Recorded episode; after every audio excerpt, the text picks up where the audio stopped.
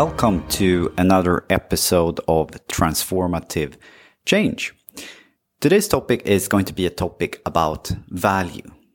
And this time, probably not about your own value and values, but rather a discussion or analysis of value and value perception. I'm going to take an example immediately.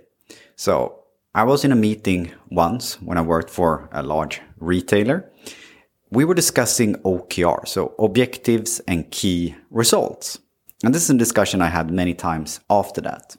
I wrote, just read the, the book, Measure What Matters. And the concept of O K Rs at that point, I think, is a little bit misconfused. Because every single team that I had in my surroundings, management teams, they were so much focused on activity-based.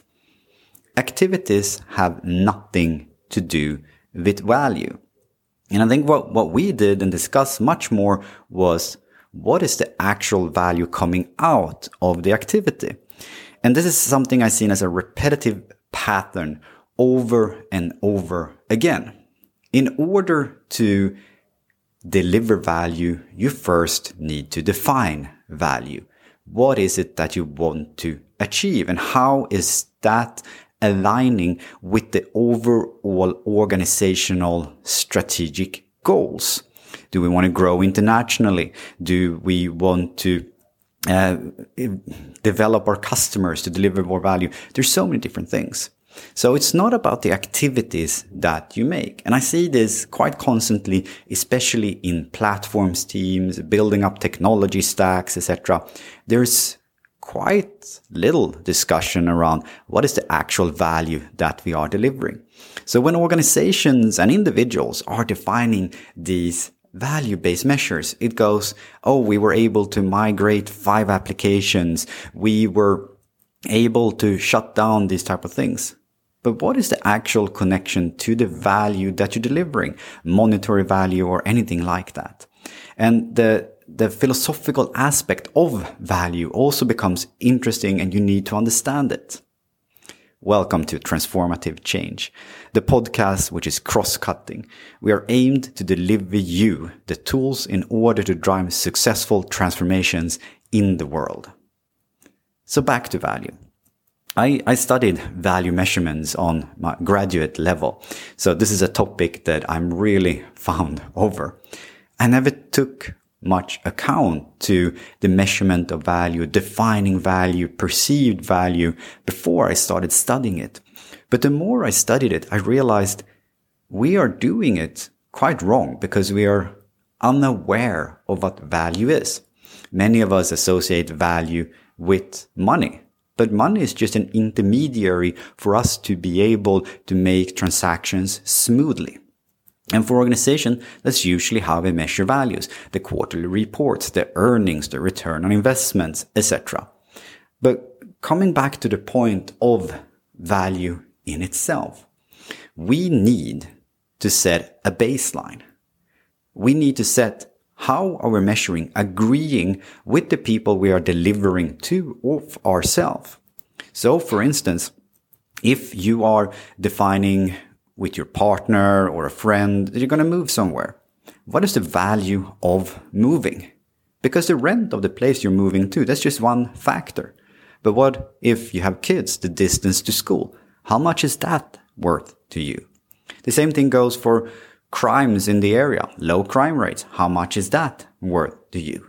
So we started defining multiple points of different values when we're doing our own internal analysis. I can tell you a, a geek joke when I worked for, for Vodafone, and I was discussing with some people in the team on how to decide where to live. And of course, I was working with data scientists, so all of them pretty much had created different algorithms of defining value. But in an algorithm, you need to have a homogeneous set of measuring value because you can't have data points on different scales or different types of value.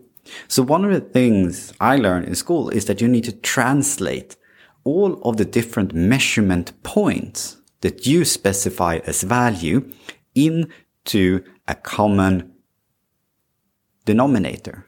So that might be monetary value. Let's take monetary value. So commute time. If you commute an hour each direction, how much is those two hours worth to you? Translate that into a number, which might represent a monetary value. The cost of that commute, when you buy one of your metro cards, for instance. Low crime rates. What is the value you put on low crime rates? Could you live somewhere else? What's it worth? What's the risk of being having a burglary, for instance, if you look on those things? If you look on the different commodities that there are available in the area, what's that worth to you? And of course, the rent of the place or the mortgage payment, what is that worth? So when you look at these factors and translating them to a common denominator, you can start putting a number between. And if you're having a hard time to decide, you can also rank them then all of a sudden. Quantifying these objective, well, subjective because they're based on your, but objectable and tangible inputs is important. And what I also realized is when you're doing these personal things or even interviewing, hiring, et cetera, there's always the intangible things, the insecurity factors. Once we were doing interviewing, we did a measurement factor in between.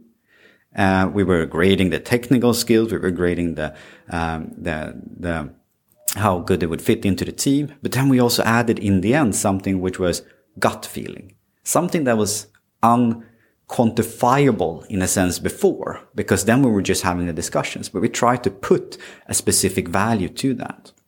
And then according to the research in the areas done already in the, the fifties by Kane and Rifa, this ended up usually being wrong because we didn't put a weight on the factor. So the commute, low crime rates, for instance, might be super important to you. Then it needs to have a higher factor when you're creating the formula. So you need to quantify the value.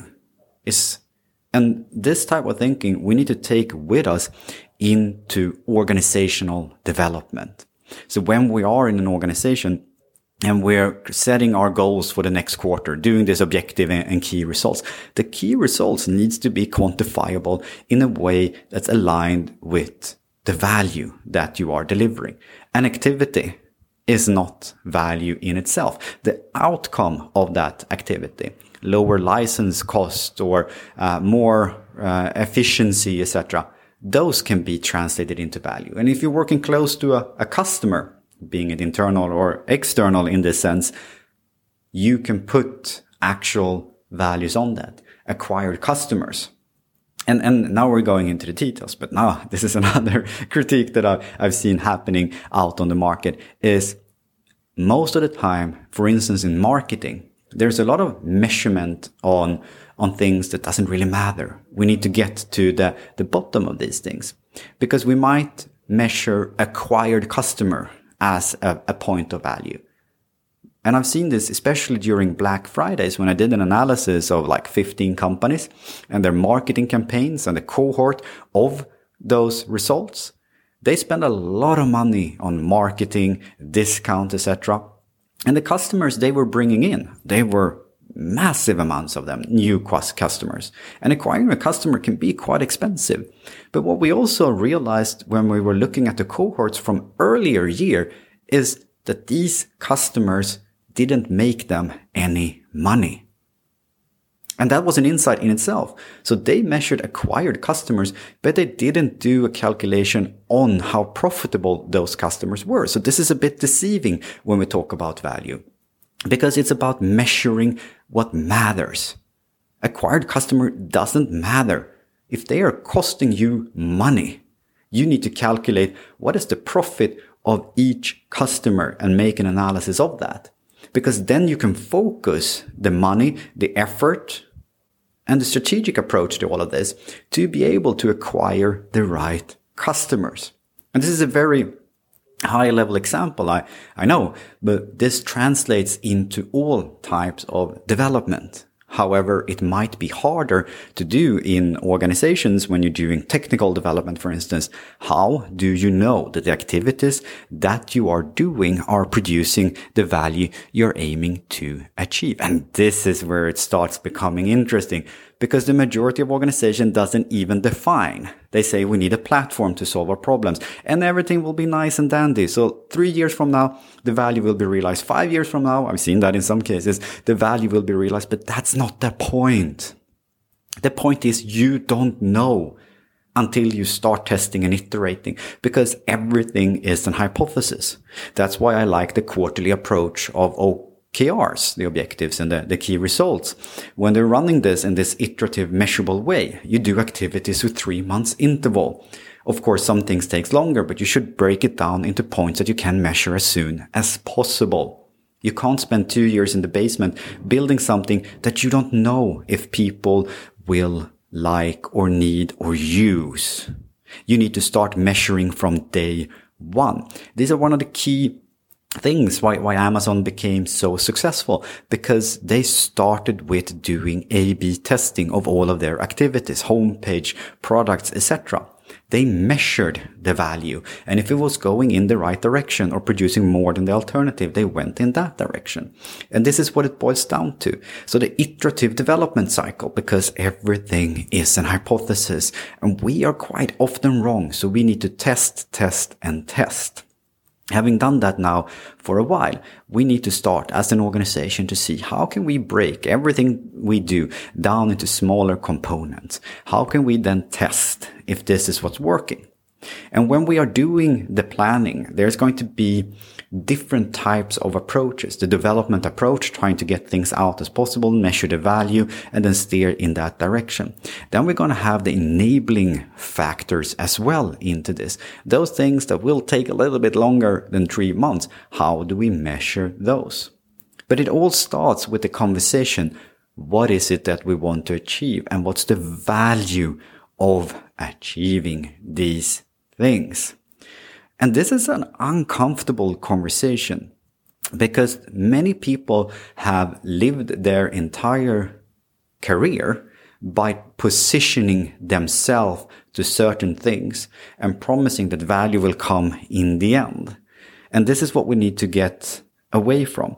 We need to start having the uncomfortable conversation about what is the purpose, what's the value, and how do we measure these things? And what do we do when it doesn't work? Treat things as an hypothesis. And this is what, what I found so interesting about value measurements. And I, I am a, a big fan of, of measurements, because what gets measured gets done. And if you now take this discussion down a notch, I could talk forever about how we measure and the calculations behind it, et cetera. But end of the day, value is also uh, a philosophical, and the concept of value has been approached and defined in, in various ways. I, I remember one of the, the, the biggest insight, and I was so curious when I had this course in, in graduate level, uh, we talked about the philosophical approach to measuring value, because the, there are so many different things. We can talk about ethics and moral value. We can can define it as value in terms of duty or adherence to moral rules. There are many systems in this world built around this, that you are valuable or you produce value if you follow the moral rules. Uh, you can have those as consequentialism, so values, value actions based on their outcomes, uh, some sort of utilitarianism, uh, virtue. There are so many different things, but I think what we primarily in the Western world, at least, because this is where I have the most knowledge, we talk a lot around economic value, the, the essence of capitalism. Um, and it's often discussed in the, the context of political and, and moral philosophy. Uh, and then what we need to start thinking about, is this what we want to measure value in? Is if you have more economical means, does that imply that you're more worth? I don't think so. And we need to also adhere to the entire idea and notion of economical value comes from the point that it became hard to do transitions with goods and services. And we needed something to create less friction in this system. So this is also interesting. And one of the topics now that we need to bring up a little bit more here towards the end of, of this episode is the, the notion of perceived value. And I think this is interesting. Perceived value is quite different compared to, to actual delivered value. And one of the things I, I realized when I was working as an employee and you worked with like consultancy firm, you have these very high priced consultants. And the question is, if you're paying a lot of money, and now I'm not meaning small, small here, but for a few dedicated resources, you pay extra. Are you paying for the delivered value or the perceived value? Does different individual carry different weight? I think they do. But I think what the hard point, hard thing to distinguish is what is the actual value? And especially if you are buying services, for instance, and you'll talk to a lot of people. Um, I know this happens quite a lot, especially in the public sector. When there's a tender out, people are going to put out an offer. They do measurements. They do it on price and other factors in order to get that expertise in. But when you're out and, and you're discussing these topics, is somebody worth one hundred times more than someone else in terms of performance when you look on the price tag? And I remember this class I also had in in gradu- uh, in undergraduate studies, which was in in marketing. And my teacher, he was standing on stage and he said, there is value and then there is price. Customers will always buy if they have the means when the perceived value is higher than the price. If the price is higher than perceived value, they will not buy the goods or services. And that became sort of a foundation for part of my thinking that developed over several years. What is perceived value? And now we go back to what we had in the beginning, just like when you're moving. What's the perceived value? What's the number that you as an individual put on having low crime rates, uh, having good neighbors? These can be subjective factors. And how do you potentially then, from another perspective, increase the perceived value from the other side? If there are these intangible topics, how do you make sure that you are perceived as high value, especially if you are delivering? There are studies around this topic. And I, and I think one of the interesting part is there are differences in what we deliver, the insights we have. And I think this is very hard, both from a selling and, and from a buying perspective. How do you put the right price on you, on the goods? When you're selling something, for instance, how do you make sure that you put a price that's in line with the value that, or the perceived value actually, that potentially your platform is delivering? How do you make sure? Is it through marketing or those type of communications? It is extremely hard. I think you also have to be a little bit daring in those situations and build a case around it and associate yourself with other value perceived activities or goods or services. And it's just like when you go to a fancy lawyer's office in the central of, of the town and everything is expensive and they charge you way too much. But th- does that in effect means that their insights and, and learnings are better than somebody that doesn't have that office, even though they potentially have the same background in cases, et cetera? Hard to tell, right? So this is extremely hard, the value thinking. And where do we end up then with, with all of this? I think end of the day, it always boils down to you defining value, putting the measurement points, quantifiable, understanding what it is that you want to achieve, spend more time on the prep work and defining what it is that you want to get out, how to measure it, what does success look like, how is value producing for you, and then go in that line and try to get the goods and services that actually align with that. So value is tough. Value is hard. And if you are in a big machinery and you're trying to do your work and you have so many activities, how do you do all of these things? Well, it needs to go in and it needs to be proper thinking done in order to define it. Thank you so much for listening in on, on this week's episode. I hope you brought something with you from it. If you like the Transformative Change podcast, make sure to subscribe, uh, and I'll see all of you next week. Take care.